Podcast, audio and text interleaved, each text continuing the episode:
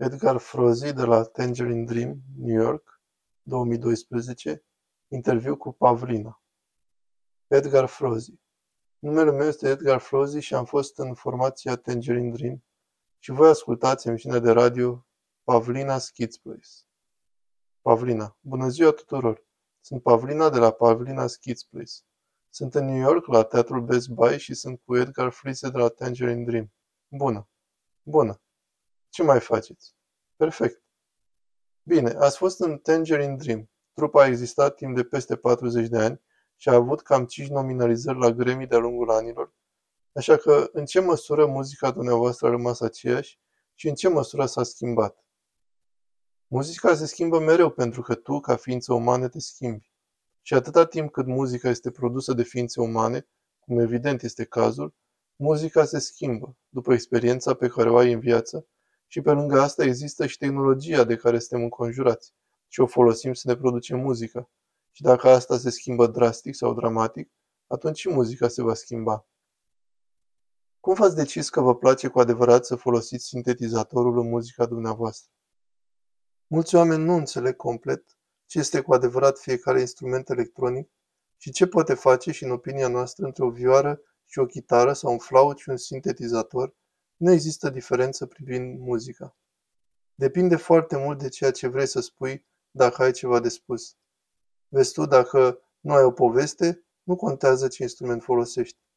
Dacă scrii cărți sau faci altceva, dansezi, trebuie să ai o ultimă poveste, ca să poți explica cine ești și ce vrei. V-ați gândit vreodată că un sintetizator va fi folosit așa de mult când l-ați folosit la început acum 30 de ani? Știi, e destul de diferit. Da, este diferit și singurul lucru pe care nu l-am făcut, nu am făcut niciodată compromisuri în ceea ce privește comercializare și nu am făcut niciodată vreun compromis, așa cum industria încearcă adesea să pună puțină presiune pe tine. Crescând copiii întâmpină tot felul de obstacole. Ce fel de obstacole ați întâmpinat și cum le-ați depășit sau v-ați descurcat cu ele? Încă de la începutul trupei am încercat întotdeauna să combinăm aspectul vizual și aspectul audio pentru că în viața umană așa merge, pentru a putea să conștientizezi lumea. Ce faci pe domeniul artistic sau într-un spectacol, un concert, este că încerci să aduci o formă diferită de experiență audio din viață.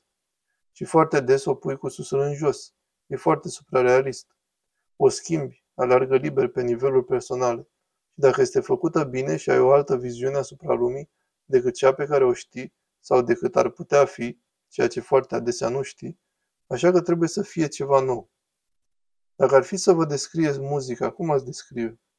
Sunt eu, sunt ceilalți cinci muzicieni din formație și E sunetul vieții lor, e ceea ce simt ei, modul în care se exprimă prin cântece, fără să folosească cuvinte.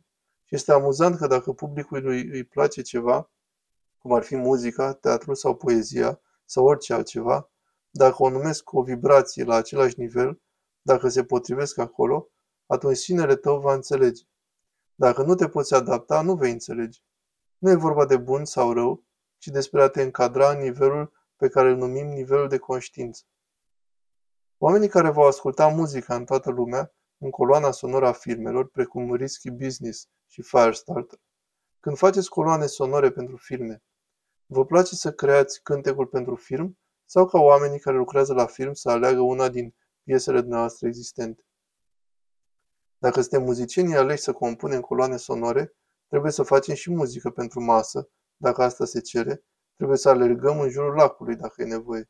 Cu alte cuvinte, trebuie să satisfacem producătorul și regizorul și într-o anumită măsură păstrându-ne și propria integritate. Așa că ți se cere să faci lucrurile pentru care ai fost angajat. De multe ori poți face doar 50% din ce ți-ar plăcea, apoi ei te oprești și spun, bine, regulă, nu mai avem nevoie, asta e tot. Te lupți cu asta din când în când pentru a obține mai multă autoritate la acest nivel. Dar ce am spus la început? Ești angajat, nu ești tu șeful. Ce înseamnă muzica pentru dumneavoastră și cum puteți interpreta asta publicului? În primul rând, eu nu m-am gândit niciodată la asta, la ce ar trebui să însemne pentru alții. Personal nu m-a ridicat niciodată să spun că trebuie să o facem să aducă plăcere pură sau divertisment pentru ceilalți. Muzica în sine, la un moment dat, dictează cum trebuie să se dezvolte calitativ. E un proces de creștere și în primul stadiu este ca un copil mic și apoi te ocupi de el încerci să faci tot binele și apoi se dezvoltă și devine un adult. Se uită înapoi și spune, Ei, nu, compoziția e gata. Tu ești compozitorul, trebuie să faci X, Y, Z. E un adevărat proces de comunicare între compoziție și artist dacă totul merge bine. Realizând sunete diferite, sunt momente când sunteți blocat în trafic sau în diferite alte locuri și spuneți Wow, aș vrea să adaug acea mișcare la un cântec. Sau se întâmplă lucruri în jurul dumneavoastră care vă inspiră. Da, întotdeauna, pentru că dacă încerci să definești ceea ce este cu adevărat muzica, muzica este, și asta nu e o descriere în termeni de claritate, muzica este zgomot în primul rând.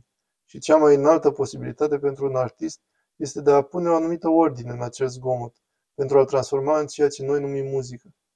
Există un principiu care ar face ca un sunet să sune ca și cum ar fi o orchestră care cântă o sinfonie sau muzică rock, un cântec, orice. Asta e o ordine concretă de sunete abstracte. Și asta este muzica. Și toată lumea are o perspectivă diferită asupra modului în care să pună ordine în acel haos. Care sunt planurile și evenimentele viitoare? Poftim? Nu înțeleg. Vorbește puțin mai rar. Da, care sunt planurile și evenimentele viitoare? Sunt pentru marele ecran.